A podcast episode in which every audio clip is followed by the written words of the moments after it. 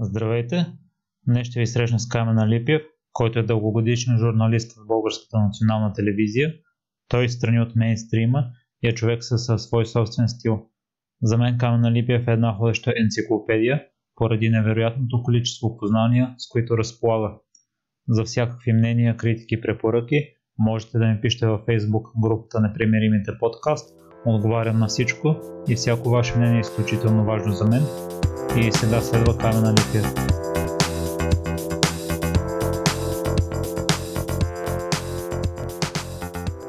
Здравейте, господин Липев и много благодаря за приятата покана. Здрасти, няма за... Голяма част от вашия живот е баскетбола и ще ми е интересно да разбера откъде се поради тази голяма обич към този спорт. Това е много странна любов, защото аз бях много висок още между четвърти и пети клас, израснах адски много и приличах на някакво мече баща на своите съученици. Имам една снимка от една екскурзия в Трявна в четвърти клас, на която всичките ми стигат до подрамото и там не си спомням дали Иво съм го прегърнал или някой друг, но е много смешна картина. Дебело, къдърво, такова рошево дете, което прилича на мечка много високо, надраснал всичките си съученици и всички ми казваха, айде да играеш волейбол, айде да играеш баскетбол. Аз бях още зле физически, защото като малък имах астма и имах много гадни пристъпи всяка пролет. Обаче така и не знам защо баща ми не ме потикна много да играя, да се занимавам с някакъв спорт, въпреки че той беше се занимавал с много видове спорт. Някакси ми беше оставил сами да си решаваме с брат ми. И всичко стана в седми клас, когато може би най-после на мен ми озря главата, че трябва да започна да се занимавам с някакъв спорт. Тогава един мой съсед от съседния вход, по-голям от мен, е Ундър Валю. Ми викаше, бе, виж, тесни ти равенете, задникът ти е голям, трябва да се занимаваш с спорт. И аз май започнах да се замислям с това моя ранен пубертет и това бързо израстване ни е трябва. Ама то не е както ти го обяснявам сега, разбира се, а по някакъв си свой начин, че нещо трябва да направя. И тогава обаче моето училище беше в район на ЦСК 133. Ние седим горе-долу близо до него, няма и 500-600 метра от там. А пък аз не можех да си представя, че ще игра в ЦСК, защото бях левскар. Изневерих на семейната традиция на баща си, който е дете на железничар и беше локомотивец и станах от Левски. Много сериозно от Левски. Ходех на мачове с съседите ми от дружба и ходихме с знамена, ходили сме на мачове в провинцията, щяха да ни бият лошо един път в Перник, когато ни биха 2 на 0. И въпреки, че баща ми цял живот се занимавал с спорт и аз гледам спорт съзнателно, може би от 6 годишна възраст от Олимпийските игри в Мюнхен, някак си не съм се замислял аз да се видя в тази роля. Но отидох по някакви начин, си взехме разрешение да тренирам в Левски, отидох в залата на стадион Раковски и започнах. И ме запали много това нещо вече бях гледал Лари Бърд в зала универсиада на универсиадата през 77 година. Тогава беше един страхотен турнир. Тогава е прочутата снимка на Янко Гъров, в която Дерил Грифит прескача един бългийски играч. След това всички се чудеха какво прави Дерил Грифит, но никой не проверяваше. Се оказа, че той е направил чудесна кариера в Юта Джаз, да кажем. И се запалих адски много. Бях дървен, трябваше много да се работи с мен. Всички бяха тренирали много преди това. Може би от това дойде и идеята на моят приятел Георги Бовчев да ме намери прякор на дърво, сима на дърво и стигна до кедъра. И просто много ми хареса, видях, че това нещо има смисъл и започнах. Даже в един момент си бях починил всичко на това да ходя да тренирам баскетбол, само че не знаех и никой не ми каза, че аз освен да ходя и да стрелям, трябваше да се занимавам и с други неща, да направя някаква физическа, физическа подготовка, да работя повече индивидуално. Никой някакси като че ли ми обръщаше внимание, все едно не съществувах. И въпреки това стигнах до спортната рок на Левски, но там се видя вече, че шансът да се продължи на високо ниво е минимален и аз се отказах да играя баскетбол. И много парадоксално е, че аз на практика голяма част от нещата за баскетбол ги научих след като спрях да играя. Останах да ходя да си играем игрички тук на стадион Васил Левски с приятели за удоволствие. Но този спорт ми хареса страшно много, защото е изключително динамичен, защото а, ти предлагат такова много концентрирано зрелище, което не те кара да чакаш 45 минути за да видиш една ситуация, както е в футбола. И динамиката на баскетбола, красотата на движенията, ако щеш, това, че имахме в училище още в началото на 80-те години, благодарение, ще цитирам отново името на Иво Иванов, на това, че майка му работеше в Американското посолство и ние имахме Sports Illustrated, когато никой не можеше да си помисли, че такова нещо може да се получи в България. И това страшно много ме запали. Всъщност с Иво през цялото време, като че ли имаме някакво взаимно влияние върху себе си, един върху друг. Аз съм сигурен, че неговото влияние върху мен е огромно. Той да каже някой ден, да каже моето влияние върху него какво е било, защото иначе ще бъде смешно аз да казвам какво съм го научил. И тия увлечения започнаха, стигна се до идиотските измислици, като това, че всеки истински сокол, защото част от баскетболистите Левски си викаха соколета, аз го донесох в училище и ние измислихме цяла идеология, отново формулирана от Иво в изречението, че всеки истински сокол играе баскетбол, слуша рок н рол и пие алкохол, който беше някакъв символ на свобода в крайна сметка, защото това е забранено за непълнолетни типове, последното става дума, пък и рок н не беше много позволен. И така, това може би е част от формирането на някакъв свободен дух в мен, с който се гордея до днешен ден. И според мен и в баскетбол има много свободен дух, макар че сегашния, особено в Европа и на университетско ниво е изключително организиран. Адски много треньорска работа, адски много отборна работа има всичко с много упражнения. Но и в тях има някаква красота, ако се изпълняват като хората Въобще баскетбол има страшно много красота, която се изразява в елегантността на движенията, в хубавите финтове, в забивките и в него виждам нещо романтично, което ми някакси ми приляга и много обичам и заради това така се случи с баскетбол, но това не е единствения спорт, който харесвам и това би било както все едно да слушаш само Led Zeppelin, например, пък да не слушаш само Parsons Project или David Coltrane, с който се сетиш друг. Тоест аз покрай това, че брат ми тренираше гремане, аз адски много харесвам гремането, романтиката на и историята, която се крие в състезанието между Оксфорд и Кеймбридж, ни накара на времето, когато работехме с Сашо Кликов, да купим това състезание, да го показваме на хората. И тениса. Ние бягахме от училище с брат ми, за да гледаме тенис като деца и се е случва на баща ми супер конфузната ситуация в зала Христо Ботев, това мисля, че беше 80-та или 81 година. 81-80-та беше в зала университет турнира. А сутринта да няма никой. А тогава БНТ излучваше всичко, защото това беше прочутия турнир по честото на българската, национална... българската телевизия. Турнира академик, който се организираше от един истински, а, а, как се казва, не патриарх, а човек, доктор Тодор Тодоров се казваше. Той е човек, който адски много обича тениса, адски много искаше да направи нещо и благодарение тогава на това, че Иван Славков беше генерален директор на телевизията, успяха да направят награден фонд, да го включат в тогавашната варига, която се казваше Volvo Grand Prix предвестника на ITP. И ние бяхме супер запалени и ходихме, бяхме от училище, ходихме да гледаме и в залата има 10 души в така мрачна, тъжна декемврийска сутрин, на 8.30-9 сутринта започват преките предания на телевизията и в залата има шепа хора, от които двамата сме аз и брат ми и баща ми трябва да коментира това състезание и казва, о, както виждате, драги зрители, от ранна сутрин млади любители на тенис са се събрали тук в зала Христо Ботев и тия двамата млади са неговите синове избягали от училище. Така че нас адски много ни интересува и до ден днешен спорта. Мисля, че благодарение на Сашо Диков направихме супер много. Той взе NBA в България. Той прокара линията да се взима американски футбол в България. Ние за първи път дахме Супербол 93-та година, когато играха Buffalo Bills и Dallas Cowboys. Сега вече има много хора, които са изкушени от тази култура. Има софийските мечки, хора, които с адски ентусиазъм се занимават с това. Ние много сме обръщали внимание тогава в ефирите на американските спортове.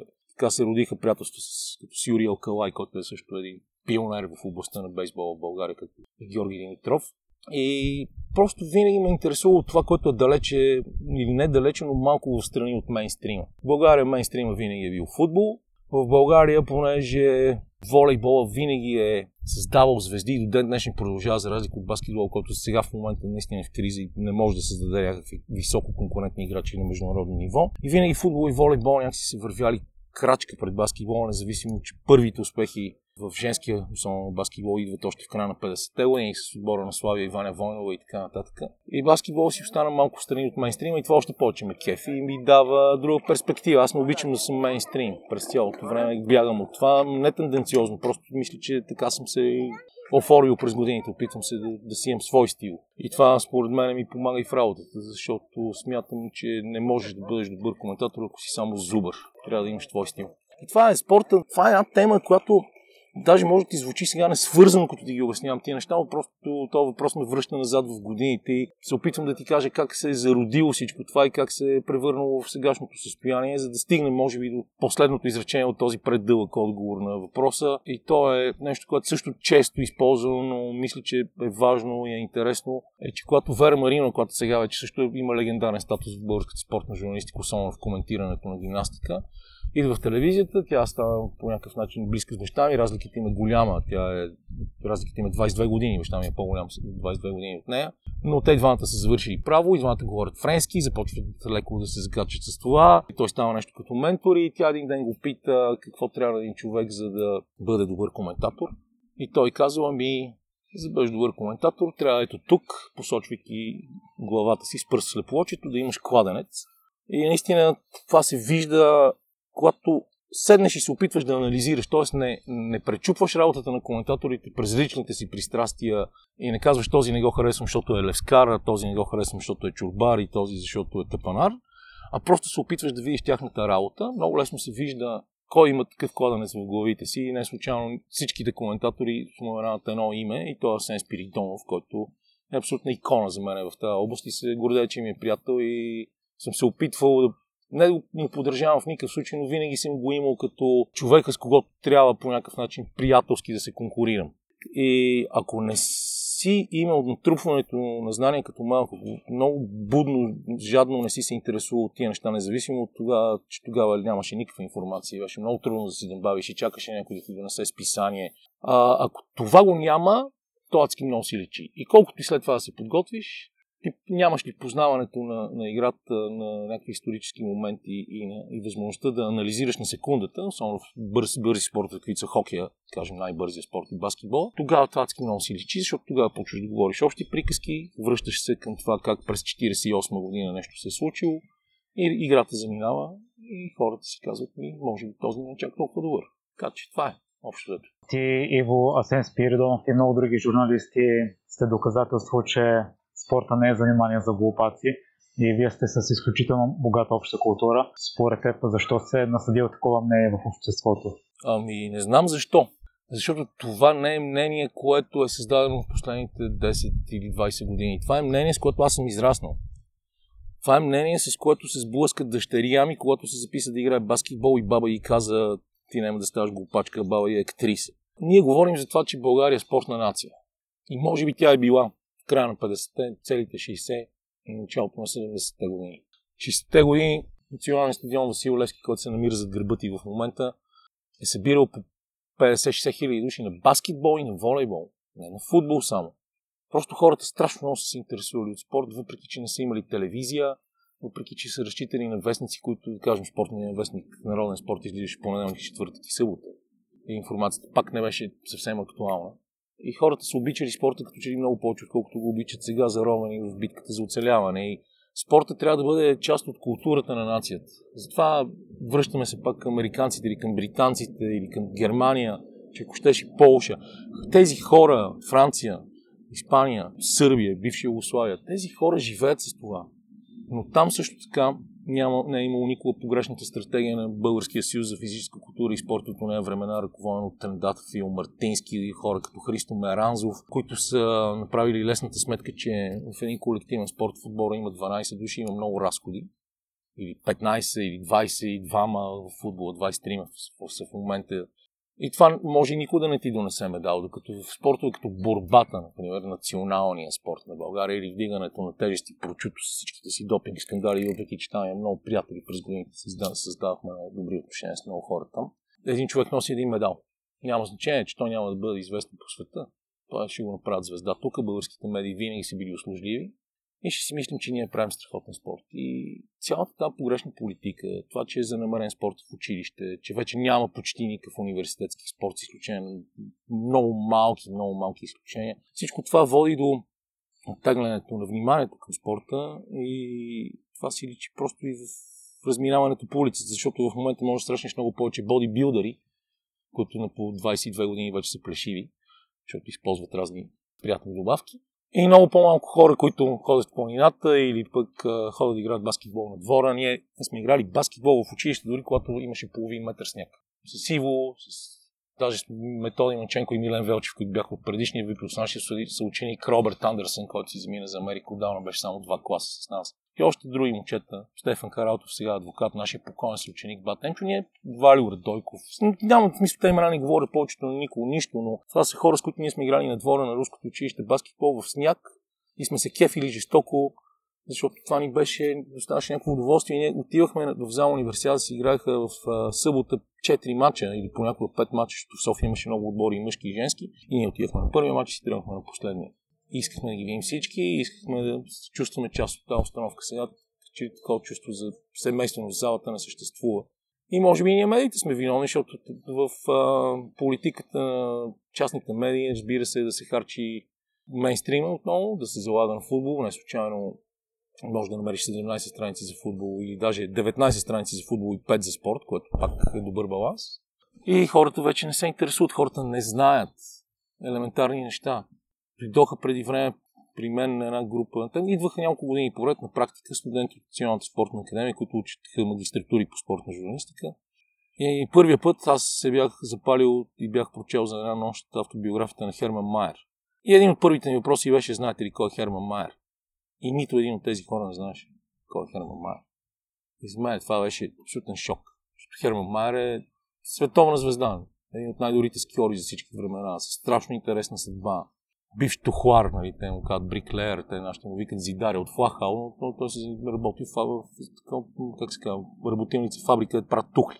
С разбиване на парчета няколко пъти. Въобще силата на духа му е нещо, върху което могат да се пишат научни трудове и аз бях изумен, че има хора, които не знаят, че има хора, които не знаят нещо за Ланс Армстронг, въпреки всичко, което се случва около него и, и се чуда как може да има хора, които искат да се занимават с това и да учат това, което, което не са си написали домашното, което се казва. И затова после започнах да задавам въпроса, вие сте се записали в тази специалност, защото искате да ставате спортни журналисти или сте се записали за да вземете някаква диплома. Ако сте се записали само за диплома, може да си тръгнете, елате ще ви подпиша протоколите след това.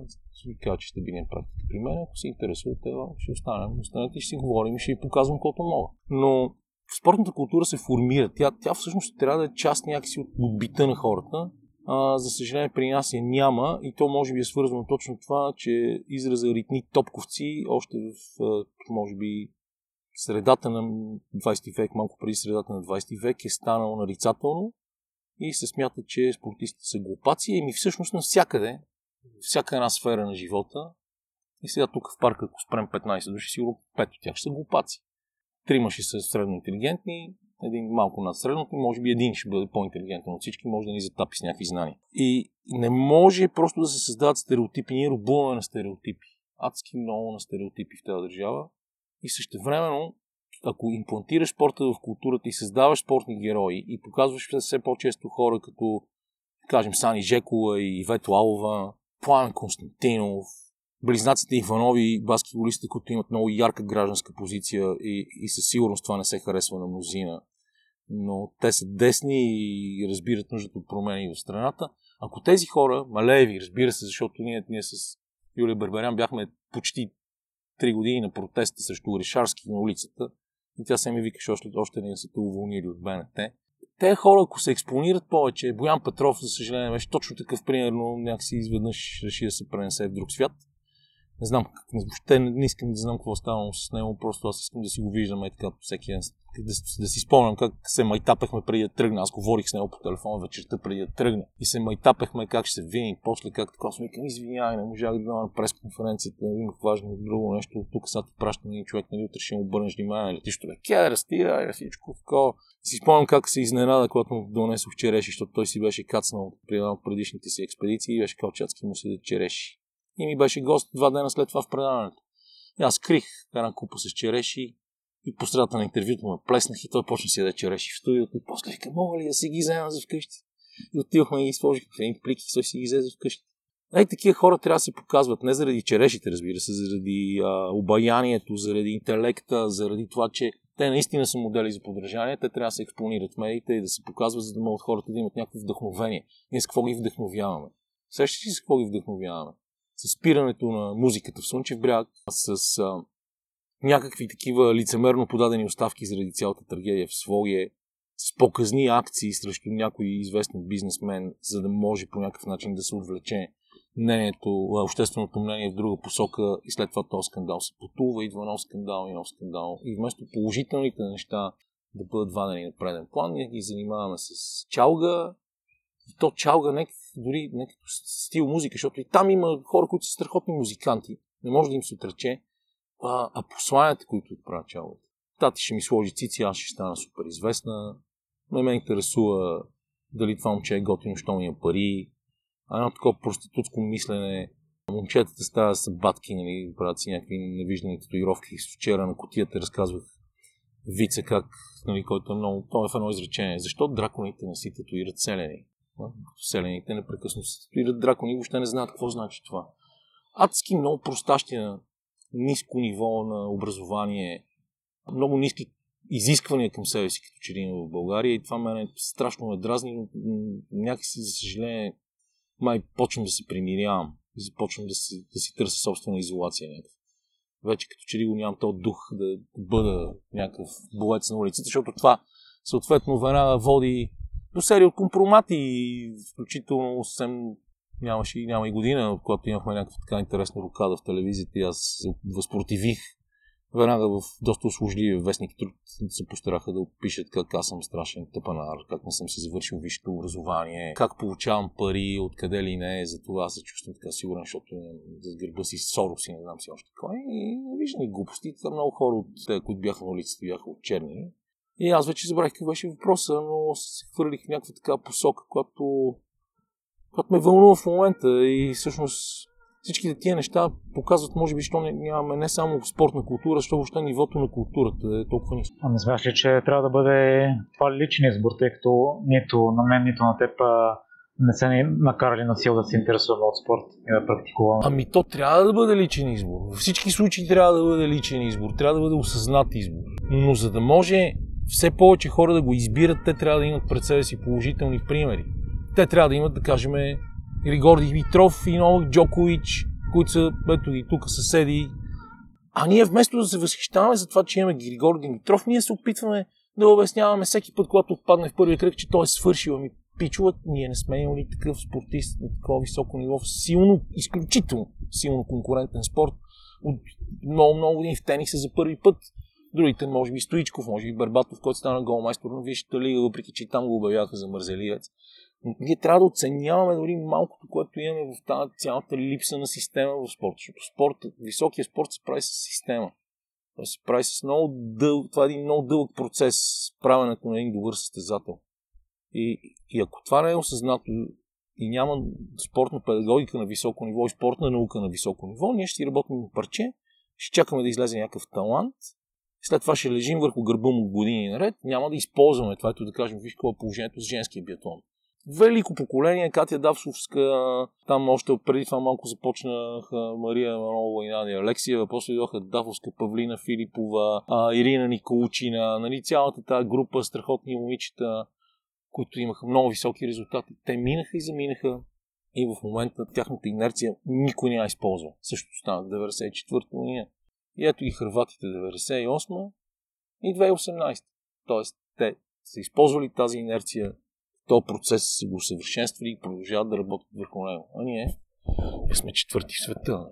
Това е, просто е недопустимо. Просто не, не може да се прави така. Няма никакъв поглед в перспектива. Това, това всъщност е и държавната политика. Така и то нормално да се отразява на всяко едно ниво. Ма хората трябва да го осъзнаят, наистина, както ти казваш, за да могат те да изискват и това нещо да се подобрява. Защото ако няма изискване отдолу, ако няма излизане на улицата, ако няма Румъния или Гърция, защото румънците бяха на улицата съвсем скоро, те просто ще знаят, че са овладели всичко и ще си лежат на лаврите и ще използват, докато има европейски фондове, ще си въртат обществените поръчки. И хората ще страдат. И ще ходят навънка, ще тресе носталгията, но няма да си идват в България, защото там просто има правила и те изкарват по-добри пари и се чувстват по-спокойни за бъдещето си могат да помагат на родителите си или на децата си тук. И понеже пък много хора такива има, които си оставили децата тук и те живеят без контрол, и аз за контрол не трябва много да говоря, защото аз самия никога не съм имал контрол от баща си и не съм упражнявал контрол върху дъщеря си, но не, нямам, не са имали сигурността на семейството, да кажем. Това ги кара да търсите те лесния път. Те ще отидат в чалгата, ще отидат да си купат амфетамини, ще праснат някое кошче, ще минат на бело и просто ще живеят един такъв скотски живот, без да са осъзнали, че това е скотски живот, защото на тях им е готино. Те няма да се разбрали, че е хубаво да се прочитат много книги, няма да знаят, да кажем, кой е. Дори ай, няма да използвам някакъв световен класик, ще кажа, няма да знаят кой е Ерих Кеснер. Това трябва да се учели още като деца.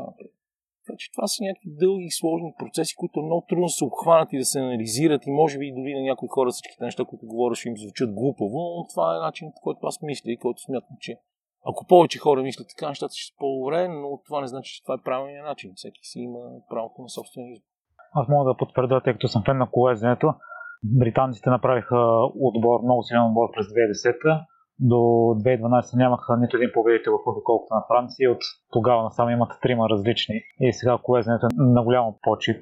И всеки излиза навън с колелото. Обиколката на Британия отново процъфтява.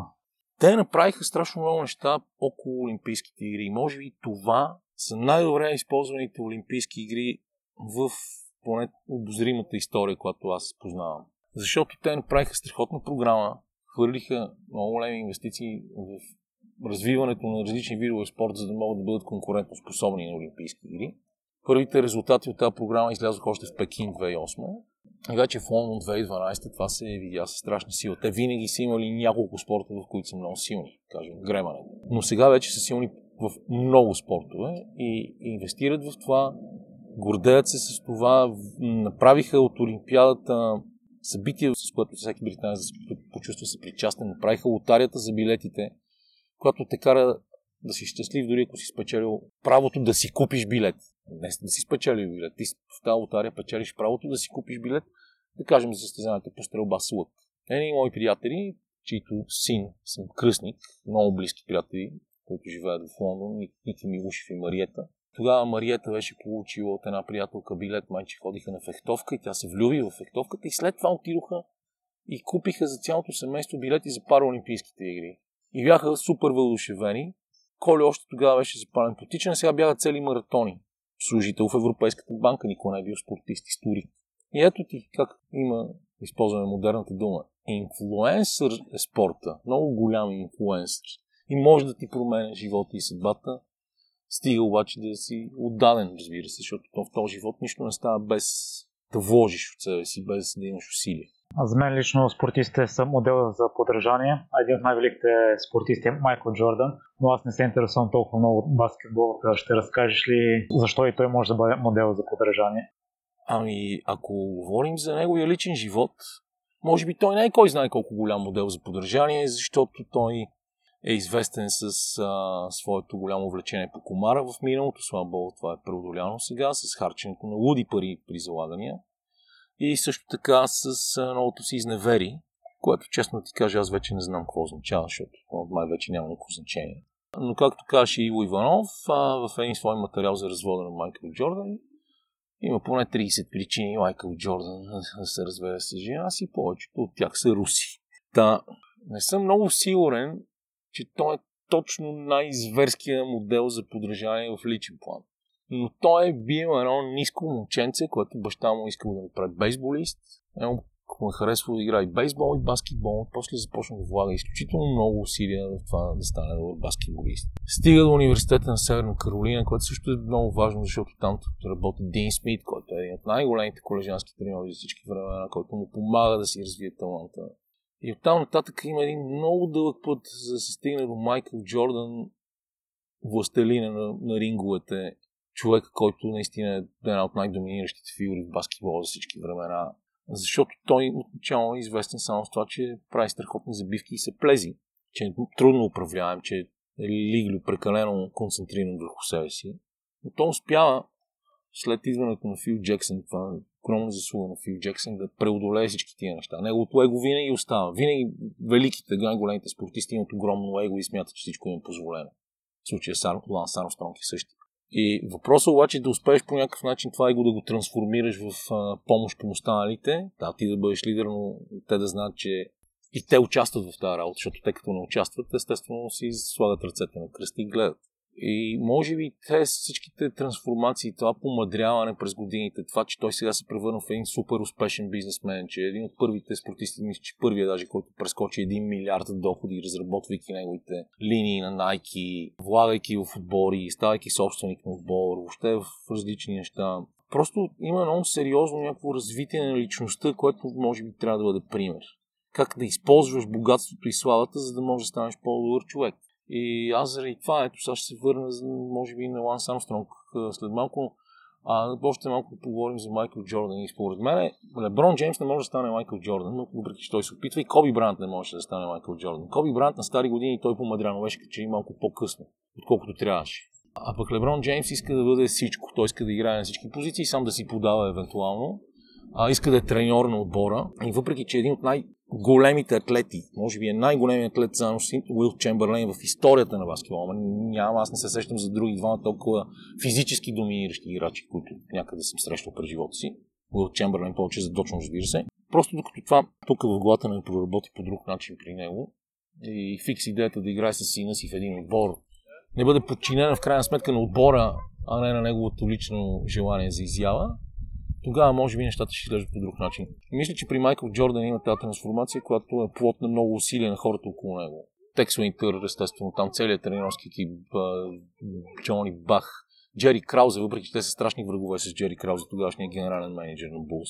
Цялата обстановка и, и, и дори ако искаш шаманските практики на, на Фил Джексън, всичко това някакси му е помогнало на него да, да стигне до някакво такова психическо усъвършенстване психологическо усъвършенстване, което да му помогне да, да мине на другото ниво. И според мен това ще бъде обект на изследване още дълги години, защото той е наистина нещо феноменално и е една от най-големите спортни звезди за всички времена, въпреки че никакви обобщения. Аз тук пак не, няма да кажа този е най-велики, този е по-велик от другия никога.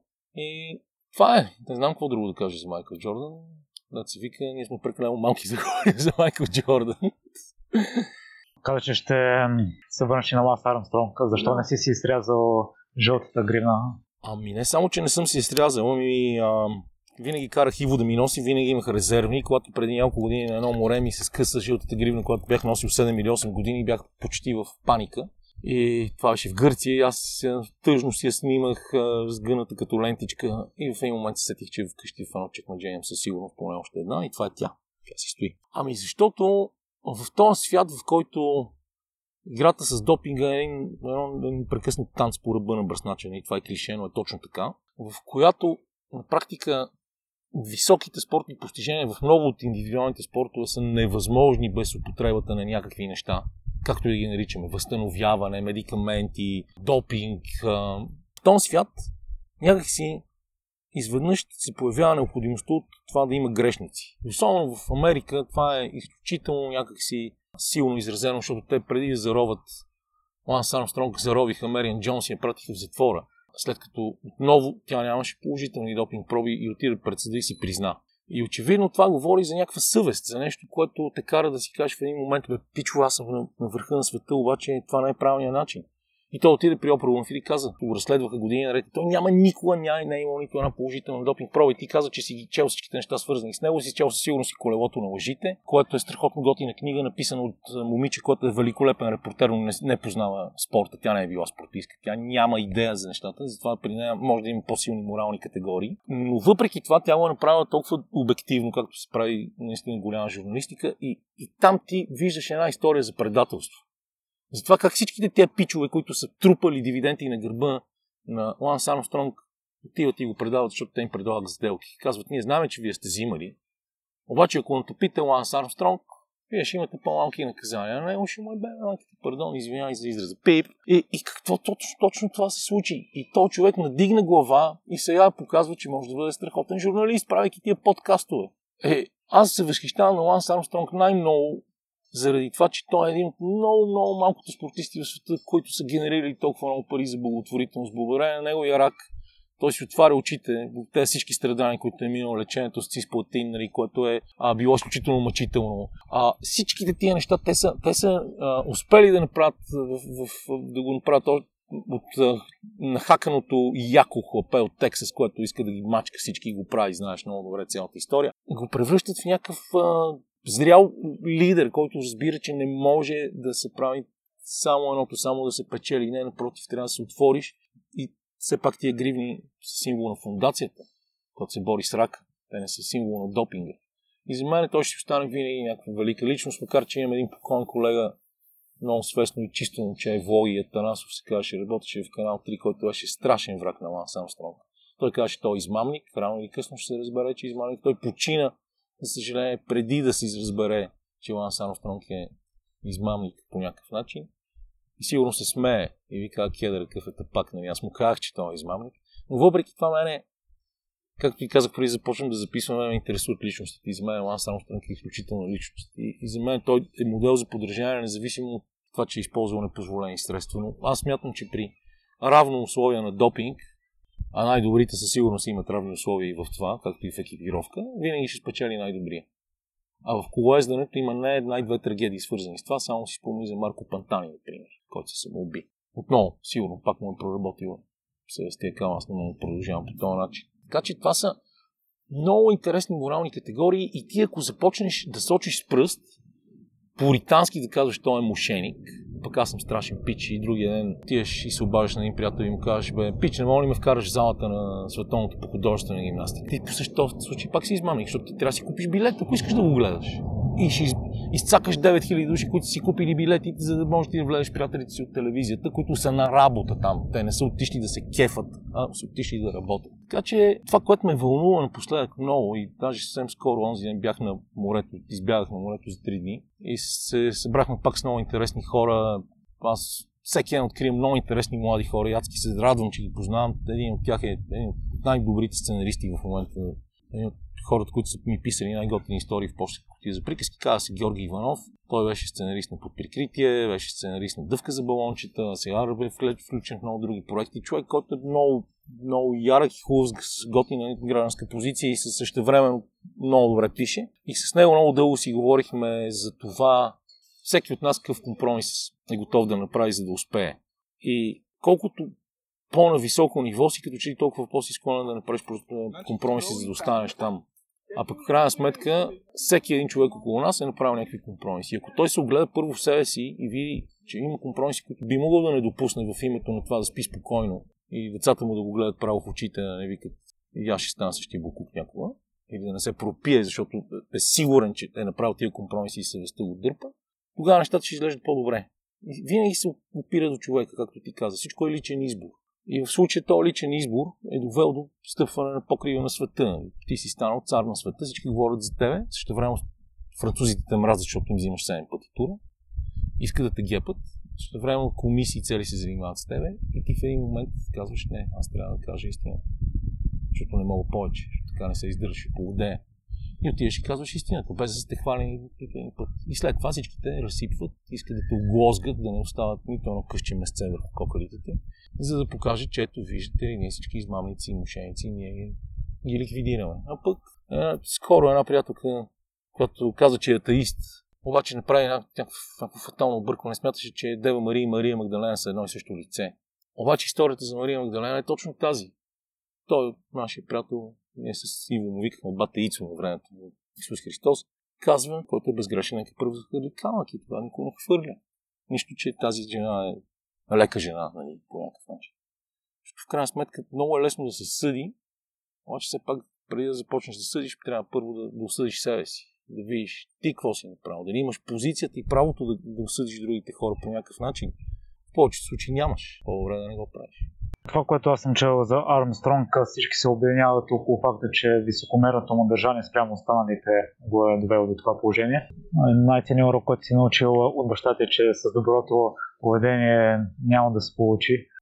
А, не, то е много странно. Не, това не е урок, това е това е един тъжен извод, защото той беше най-възпитаният, милия и добрият човек. Нали? Той се държеше толкова добре с всички, целуваше ръка на всички жени, винаги беше усмихнат, винаги поздравяваше, винаги беше много вежлив. И аз видях как на този човек са му се качили на главата и в работата, въобще навсякъде не гледат сериозно на него, защото си викат, а толкова е някакъв педал, нали, който се усмихва.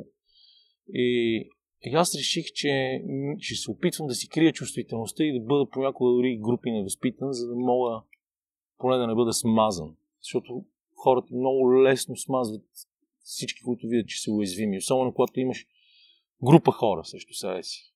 И ти си различен от тази група хора. И тогава е по-трудно много. Винаги, когато си различен от другите, или поне ти смяташ, че си различен от другите, това веднага те прави обект на първо на подигравки, обект на такова едно отношение малко на сериозна тон, какви сте принципи, какви сте глупости. А, чориме тук нещо. Дай гепиме тази европейска поръчка. Дай да направим предаване в телевизията. Нищо, че работиме сега в телевизията, прехвърляме си фирмата на някой друг, той изведнъж става външен продуцент, пък аз участвам, нали? Ай, такива, те, те, тия неща са навсякъде. Виж, те са навсякъде в нашето ежедневие. И, за съжаление, общото в момента хората, които преуспяват в България, са тарикати. Някои от тях не са глупави в никакъв случай, но има хора, които са страшни простаци, но са хитреци, тарикати, които се наместват и които следват силните и по този начин правят първо зверски компромис със себе си, но този компромис носи до такъв привидно положителен резултат, който ти позволява да се чувстваш добре материално. И точно заради това си говорихме за тия компромиси. Тези компромиси са много важни. Ако всеки е склонен да направи един компромис по-малко, би било много добре. В такъв случай смяташ, че добротата е негативно качество в днешни дни? Ами не, то не е негативно качество в никакъв случай. То е опасно качество, което може да те превърне в аутсайдер. Но също така е едно чудесно качество, което трябва да се възпитава, защото добрината, емпатията, съчувствието, споделянето с хората е нещо, което прави живота интересен. Аз обичам да оставам сам, но също така невероятно много обичам да се запознавам с нови хора и да се социализирам, защото аз някакси имам чувство, че това е, това е моето хоби, да събирам хора. Аз се, качели се храна с хора, но не, съм, не ми спивам енергията, не съм енергиен вампир, но запознанството с много интересни хора, въпреки това, че адски много държа на старите си приятелства, винаги ме, ми дава някаква сила и ми дава някакви отдушници от кризите, в които изпадам неминуемо тази вече преклонна 52 годишна възраст. Държи ме млад. Интересно е да разбера по какъв начин се поддържа такова силно приятелство. Визирам а, твоето със Иво, при положение, че сте разделени толкова много километри и за толкова дълъг период от време. Ми, то не е само с Иво. Ние имаме още поне трима изключителни приятели, с които сме взаимно свързани и които са в различни краища на Америка. С още един от тях, който е кръстник на дъщеря и по случайно стечение на обстоятелствата е роден в един и същи ден с Иво Иванов, също сме много близки. Това се казва Симеон. В нашето училище от съседен клас. С Иво Иванов бяхме в един клас. Ние сме прекарали 11 години от живота си заедно в училище. Ние си знаем всичко. Ние се чувстваме много комфортно помежду си, когато се съберем заедно, защото винаги можеш да се отпуснеш в средата на хора, които те познават. Ти пред тях не е нужно да играеш роли. То, то става подсъзнателно. Ти ти просто няма за какво да ги печелиш. Ти си ги спечелил много отдавна. Ти си ги спечелил сило 16-45 години, как сме били в един клас, сме тръгнали в първи клас, е сега на 15 септември. Та, има много, много по-силни неща от разстоянието. Той Иво понякога се шегува, че ние всъщност живеем заедно, но в паралелни реалности. В една и съща година ни се родиха дъщерите, да кажем. Моята е 5-6 месеца по-голяма от Алина. И имаме общи интереси, имаме неща, които още ни вълнуват. Ние заедно сме се научили да гледаме кино, заедно сме се научили да слушаме музика, заедно сме играли в училищния отбор по баскетбол, който за първи път в историята се класира на градско първенство. Значи ние имаме толкова много неща, които ни събират, че разстоянието няма никакво значение. Е, а, поне споменах и Симеон, другите са Даката, който е бивш лекоатлет, два пъти олимпиец, сега собственик на камиони в Чикаго и третия доктор Мето, с когото живота ни срещна по-късно вече беше, бяхме на път да се уволняваме от казармата, той е по-голям от нас, вече следваше стоматология и се запознахме на морето, отново заедно с Иво. Доктор Мето е по-големия брат на въпросния Никола, който е в Лондон. А по-малкият брат е свещеник в Александър Невски, защото дядо им е поп от години. Той е ловчинския митрополит Гаврил, който беше кандидат за патриарх. И тия хора всичките са някакъв пример също, защото те отидоха да се оправят сами с живота и постигнаха много неща. Доктор Мето беше добър зъболекар и в България. Обаче все още по-добър зъболекар в Денвър, Колорадо, само че аз не мога да си правя зъбите при него. И всъщност всички тия хора ние сме прекарали толкова време заедно, че тия раздели за по една година, защото ние се виждаме на практика един път в годината, нямат никакво значение. Ние сме си заедно. Ние, ние на практика на някакво такова подсъзнателно ниво, ние сме си заедно. Ние знаем какво правим във всеки момент, пък и света сега не ти е в телефона. Ти имаш допир до целия свят през телефона си. Всички тия хора ти си можеш да се чуеш винаги, когато си поискаш, без да си мислиш дали ще платиш сума ти пари за телефон, както беше преди. Така че приятелствата са точно подложени на, на изпитанието на времето, на тест, тест of time. Нали? В много песни се говори за тест of time. И тези приятелства са супер важни, защото те, те, са някакви китове, върху които ти лежи живота. И новите приятелства са супер готини, но старите винаги, винаги са много важни. Винаги. Ние успяваме да ги запазим и не се забравяме. И ние, ние всъщност с голяма част от нашите съученици, с които сме били от първи до 11 клас, някои по-къси периоди, ние до днес ще се събираме. Ние такъв приятел ние момче Минджов, който на ден замина за Белгия, ще бъде кореспондент на клуб, защото и жена му е кореспондент в Брюксел на Българското национално радио. И веднага се събрахме и се видяхме. Ние заедно с Момчи Минджов и един друг приятел, най-високия рекламист в България, Ники Неделчев. пък сме свързани духовно благодарение на майката на нашия моят ученик, на Иво ученик от първи клас и непрежелим приятел Емил, който на 29 години. Тогава майката на Емил каза, момчета, вие кръстени ли сте? И ние казахме не. И тя каза, ми аз вече нямам дете, вие сте моите деца. И отиде ни кръсти, т.е. ние сме по някакъв начин свързани до живота с това. И тези истории, когато си залутан в ежедневието и търсиш как да изкараш от някъде повече пари, за да можеш да заведеш семейството си на почивка или пък се нервиш в работата, те някакси малко потъват. Но няма как да, рано или късно да не, да не се сетиш за тях. Ето, ти сега си говориш с мен, аз веднага ти вада ти истории, те са ми много вътре в сърцето. И са много важни. Аз не си виждам живота без това. Няма, няма да е бил същия. Не би го променил. И за финал два въпроса. В какво си се е провалил?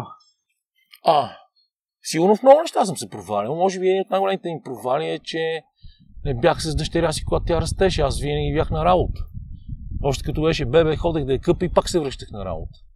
И в един дълъг период от време аз, аз на, на практика не, не участвах в този живот.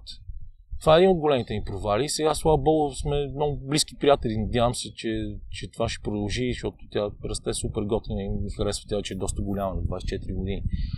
Между другото, днес, това е парадоксално, днес е 1 септември и освен, че си Имион въпрос не има имен ден, сина на Иво Емил става на 18 години. Иво в случая със сигурност се е провалил така, както аз. Провалял съм се и в работата много. Първото ми участие при Сашо Диков беше пълен провал. Първото, първият ми ефир, защото аз преди това бях писал някакви материали на машина, после баща ми му ги беше носил на Сашо, той ги беше харесал, бях писал някакви неща по вестниците, но първият ми ефир беше Типичното доказателство за това, че самонадеността е самоубийство. Много хора смятат, че аз съм страшен грандоман и не признавам никой друг, освен себе си. Но това е страхотен урок. Той ми се обади, аз още работих като асистент режисьор, имах монтаж на РТЦ, трябваше да правим някакво детско предаване. И ми каза, ще отидеш да направиш два женски баскетболни репортажи. Аз минах с камера и видеомагнитофон, тогава ходихме с грамадни видеомагнитофони. И снимах тия мачове, монтирах 5 минути сам, защото аз знаех как се монтира, и нали, всичко това ми беше окей, okay, и влязох в студиото. Обаче не си представях колко е 5 минути ефирно време. Говорих 2 минути и се парализирах. И не можех да проговоря. И до мен седеше Василена, която винаги ми била също много близка приятелка Василена Матакива. Сега стана член на управител на съвет на телевизията. Нашата любов е така малко куче и котка цялото време. Но е много интересна. Тя седеше до мен и само, айде, айде, кажи нещо. Кажи. И аз не мога, разбираш, аз не мога да обеля нито една дума. И, и след това исках да се самоубия. И ето виж сам колко е важно. Тогава Сашо Диков ме качи на колата си караше една бяла лада. А, Самара, тия новите тогава бяха супер газария. Това е 92 година. И ме закара до вкъщи и каза всичко е наред. Няма никакъв проблем. И това беше страшна сила, разбираш. Аз знам, че съм се провалил брутално. Аз знам, че съм бил самонаден, което означава, че не трябва да бъда повече самонаден, защото аз си мисля, че всичко знам. И също време получих подкрепа. И това ми даде някакъв стимул да продължавам и да, да, да, да върва нагоре. Защото иначе можех много лесно да се откаже. Аз не съм човек, който се отказва трудно. Аз понякога, въпреки че съм зодил вен, много лесно се отказвам от неща, които ми се видят по-високо препятствие, което също е тъпо. И сега се опитвам много отдавна да не го правя, но знам, че такива неща има, такива моменти има в живота. Така че това са два провала и такива, които са, да знам, житейски уроци, много сериозни. Друг провал е, то не е провал, това е прочутия случай от е, откриването на летните Олимпийски игри в Атина, когато не знаем защо, в нарушение на закона, бяха пускани реклами вътре в церемонията по откриването. И благодарение на това, че бяха направили някакъв ужасяващ дълъг блок от 7 минути, ние пропуснахме един от най-красивите сегменти и тогава те се бяха върнали естествено в древногръцката история, много митология, но имаха един страхотно красив сегмент, с който беше символ на пренасенето на ДНК през годините. Нали, какво е ДНК-то на, на страната. Това беше много хубаво направено, много ефектно, с много хубаво философско послание и, и българските зрители не го видяха. И аз казах, ето сега, благодарение на гениалността на нашите колеги от програмата, вие не видяхте това, което е професионално недопустимо. Тоест, ако си в частна телевизия, на секундата договорите и прекратени, ти се прибираш още преди си си изкоментирал първия матч. И въпреки това смятам, че тогава съм бил прав. Защото в крайна сметка ние колкото куртуазно звучи, не работим само да си развиваме егото. Напротив, на първо място работим за зрителите, затова да им помагаме те да бъдат добре информирани и да влизат вътре в нещата, защото ние сме посредници, ние сме медиатори, не сме звезди. Звездите са там на терена, ние сме работници. И ако забравяме това, се проваляме винаги. А с какво се гордееш най-много? Ами, не знам с какво се гордея най-много. Сигурно с дъщеря си се гордея най-много. Не се гордея чак толкова много, че съм взел всичките възможни награди спортна журналистика, защото смятам, че е, трябваше да ги взема по-рано. Мисля, те дойдоха в момента, в който вече на мен ми пукаше, че ще ги взема. И най-много се гордея от всичките такива дрънкулки, които имам вкъщи, разни медали, статуетки, грамоти и такива глупости, това с което най-много се гордея е с статуетката си от Българския червен кръст за кръводарител. Сега, за съжаление, последните една-две години не дам толкова редовно. Имах един период, в който заради някаква болест ме бяха натъпкали с разни кортизони, какви глупости там бях лежах две седмици в болница и една година не можех да дам кръв. И малко не дам толкова редовно, колкото преди. Иначе години, години наред от 20 годишната си възраст до някъде 46 седмица съм дал винаги по два пъти на година. И сега ще се опитвам пак да продължа, но имаше, беше много удобно, че идваха в телевизията да правят акции. И аз тогава бях супер редовен. Сега вече трябва да отида в центъра и участвайки в някоя група, някой да ми се обади, че трябва. И също така избягвам да дам кръв за, за близки вече, защото няколко пъти давах за близки и те си отиваха. Един от тях е въпросния Воги, един друг колега Рачо Колев, който също, съжаление, си отива много млад. Но това е нещо, с което се гордея. Смисъл, това, това ми е индулгенцията. Аз така си, може би, си изкупувам греховете по някакъв начин, не знам. Нещо, с което наистина се гордея, за което много рядко говоря. Почти никога не съм говорил за това, но ето сега като ме питаш, това е, може би, веднага нещо, с което, с което, за което се сещам. И разбира се, работата. Работата, защото тя дава смисъл работата дава смисъл. Аз си мислих, че най-важното е да купонясваш. Ходех с дълга кичара, събирахме се в хола на един приятел Найчо Токи, който, за съжаление, от 20 години е мъртъв. Всъщност цялата тази компания на всички тия хора, които споменах, бяха, някакси ги имплантирах. Те станаха също приятели с Найчо, заедно сме измислили неща. И Найчо един ден да ме пита, бе, Кедър, кое е най-важното според теб? Аз му казах, купона, бе, Найче. Той ми каза, не е верно. Най-важното е работата. Без да имаш смисъл в работата, ти нямаш общо смисъл и в живота. И аз това съм го запомнил и гледам винаги да има някакъв смисъл в работата, въпреки много разочарования и очуквания, нали, които се появяват. Но това е общо всето. Не знам, стана много поучително такова. Не искам никого да получавам, нито му да му налагам на своя начин на живот и своето мислене, но мисля, че имаше някакви, някакви неща, за които можеш да се захванеш и да, да размислиш в тях в този разговор. Ами аз се насладих на всяка една секунда, за което много, много ви благодаря. Ми моля, беше ми приятно. Благодаря, че слушахте целият епизод до край. И още веднъж за всякакви мнения, критики и препоръки, може да ми пишете във Facebook групата Непримиримите подкаст. Отговарям на всичко и съм много радостен, когато получавам обратна връзка от вас. Лек и успешен ден ви пожелавам.